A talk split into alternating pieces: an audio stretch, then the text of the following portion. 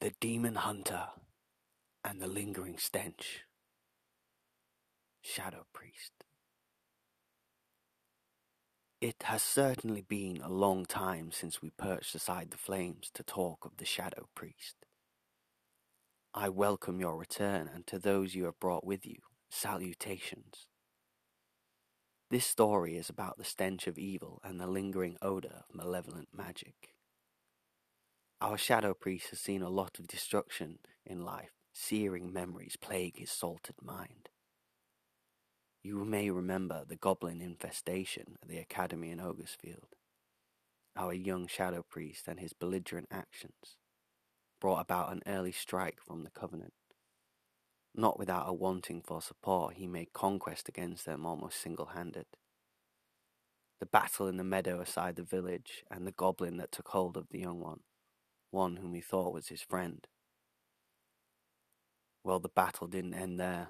The stench of malevolence lingers on the garments of anyone who seek to quell the flame of an eternal evil. And of course, the soul energy draining in the academy of the young ones, how desperately dark, sinister, and sorrowful. You see, there were some months that went by since that passed, and the goblin mage returned, yet the malevolent magic had flushed the shadow priest's mind. The sorrowful and pitiful sights of evil incarnate had been forgotten temporarily.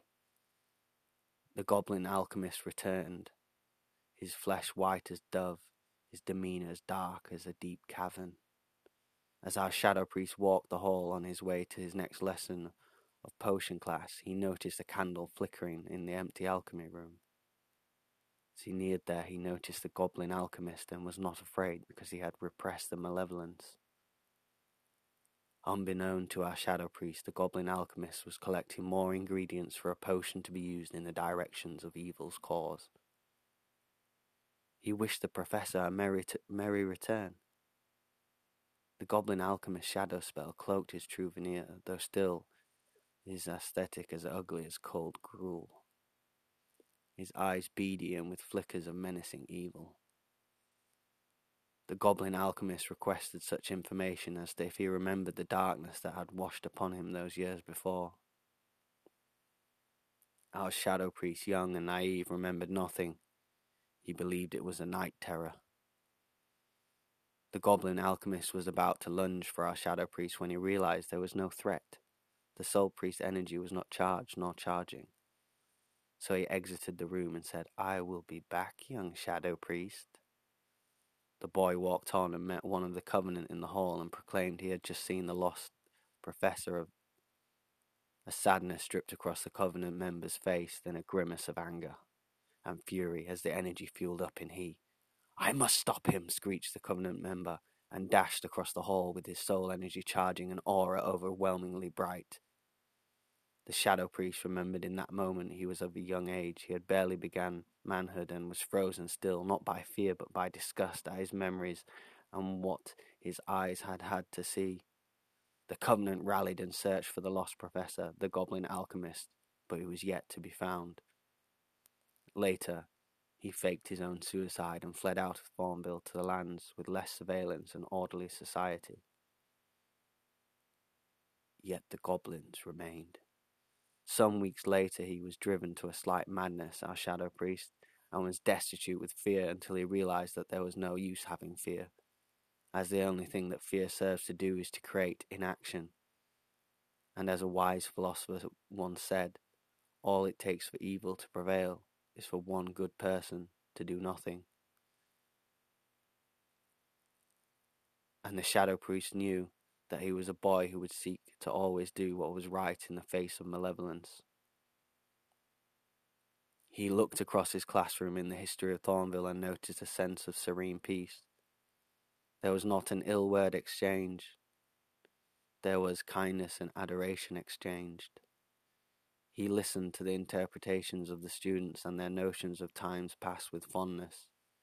He released his fear and continued with his day when suddenly, as he was going to ritual class, a decrepit looking goblin came bellowing across the corridor and lunged upon him.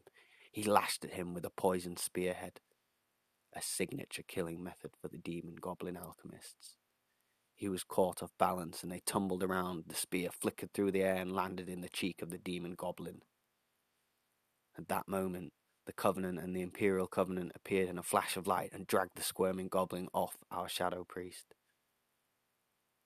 Another brush with malevolence, another brush with death. You see, what the Shadow Priest did not realize is that when a good action is done against evil, the embers of malevolence flicker and encircle you. Any actions done should be done but there is a price, a hounding of malevolence, not just the curse of memories and chaos magic, but the hounding of the covenants of evil. Tread lightly and take care with your actions, and perhaps never let them escape. As if they do, you will be hounded, chased, and tormented until you become the one hunting. Our shadow priest, the demon hunter, learnt that you must always be vigilant, make friends with only those pure of soul, as the goblins and demons lurk in the back of the minds of many and lurk as beings in the few. Danger is everywhere for the demon hunter, but fear only will have you freeze. So, in power and bravery, you must believe. Have your soul energy entwined with the preparation for a malevolent strike, yet enjoy the moments you have of respite